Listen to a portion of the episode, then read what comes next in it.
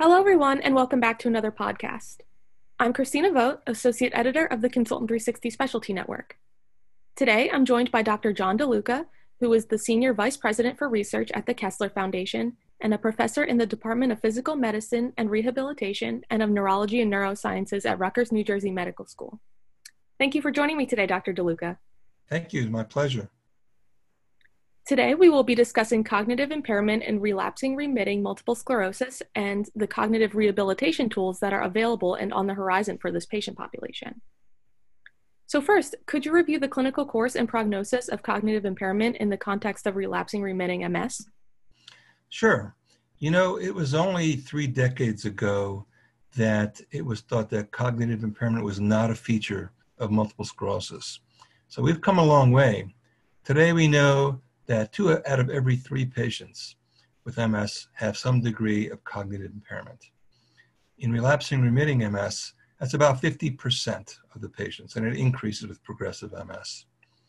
The important thing about cognitive impairment in, in relapsing remitting MS is that early diagnosis of cognitive impairment can have a significant impact on understanding the progression and treatment of the disease. So, for example, we know that diagnosis of cognitive impairment early in the disease, even at diagnosis, can have a significant predictor of future decline, cognitive decline. It predicts the change from relapsing remitting to progressive MS.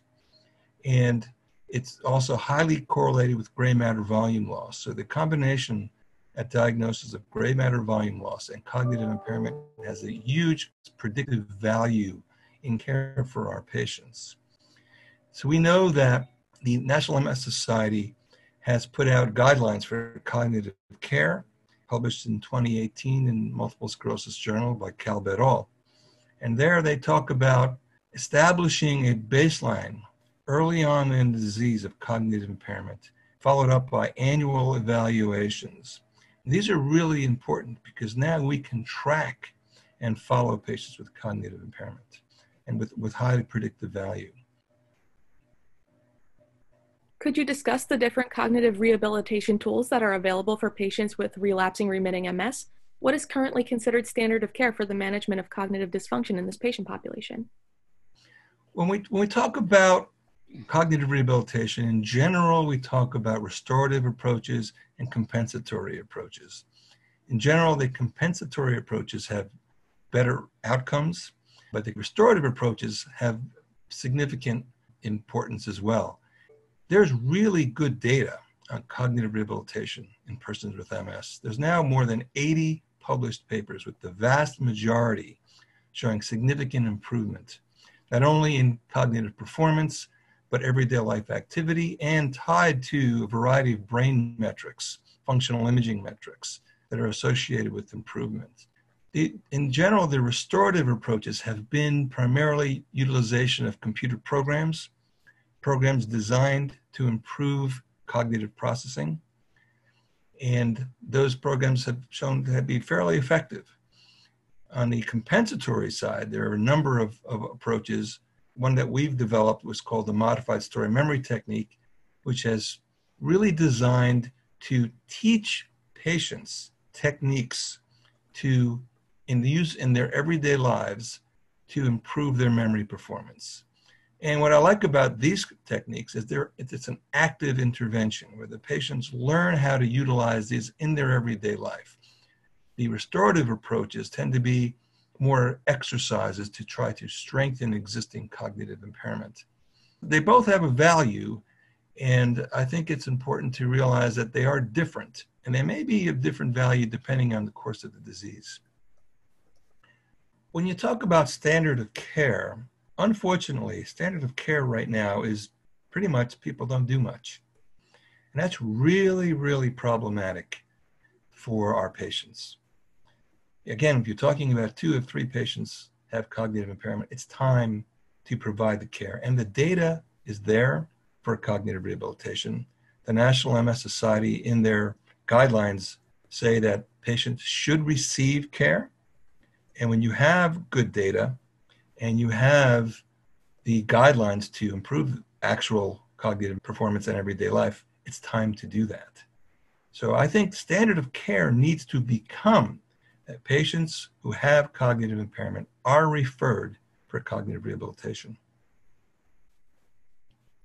In your recent article, Treatment and Management of Cognitive Dysfunction in Patients with Multiple Sclerosis, which was published in Nature Reviews Neurology, you and your colleagues noted that alternative treatment approaches for mitigating cognitive problems are greatly needed for patients with MS.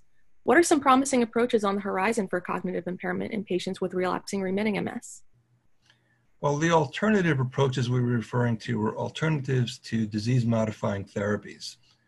While the disease modifying therapies have been very important in multiple sclerosis, they have little to no impact on cognition. The data is very, very poor on disease modifying therapies. Therefore, what's required are the interventions that have been developed, which are behavioral. Those are primarily cognitive rehabilitation that I alluded to earlier and on the horizon are a variety of techniques associated with exercise. Exercise holds great promise with improving not only cognition, but a variety of symptoms in MS. The data on exercise right now are not 100% clear. There's a, a, really been a vast improvement in terms of the number of papers on exercise, but that's something that's going to be down the road. But it's really the important thing is to focus that cognitive rehabilitation approaches have really shown to be effective and they can really be utilized in a variety of different ways. What are the next steps in terms of future research in this area? There's a lot to do with future research. You know, while the data is really good right now with cognitive rehabilitation, it's not perfect there are still remain a number of questions. We don't know when to start therapy.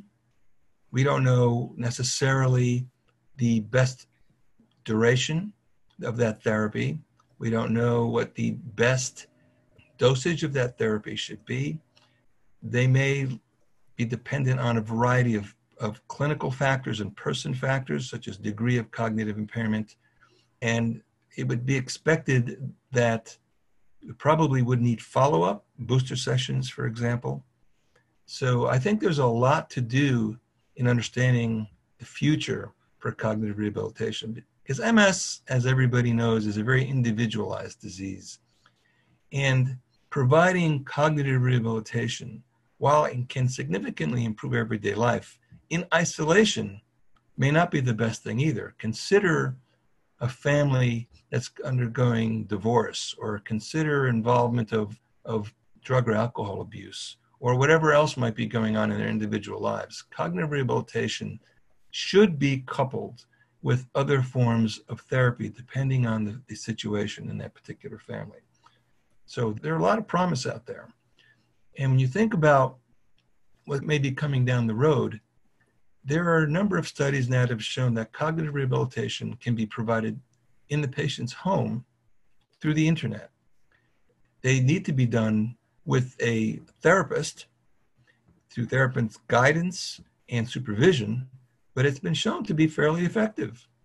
But once again, I think it's important to recognize you need to consult with a rehabilitation specialist. And you need to be able to consult with someone in your community who can provide these kinds of therapies recommending a computer program that you might see commercially available in the media as some kind of intervention is not treatment. Computerized programs that are designed to be rehabilitation and designed to be delivered by professionals is treatment. So we have to really think about what that might be. It's important to find people in your community that can provide the treatment. Rehabilitation specialists, they are there. You may have to do a little work to find them, but they are there, and there are a variety of ways to help you to find them. And then lastly, what key takeaways do you hope to leave with neurologists on this topic? We've known now for a long time that cognitive impairment is part of the disease. It significantly affects the patient, significantly affects the patient's family, social situation, occupational aspects. It's a real problem. It's time to provide the treatment that is actually available, and it is available. I urge you to review the Kalb et al. paper to look at very specific guidelines that are outlined by the National MS Society.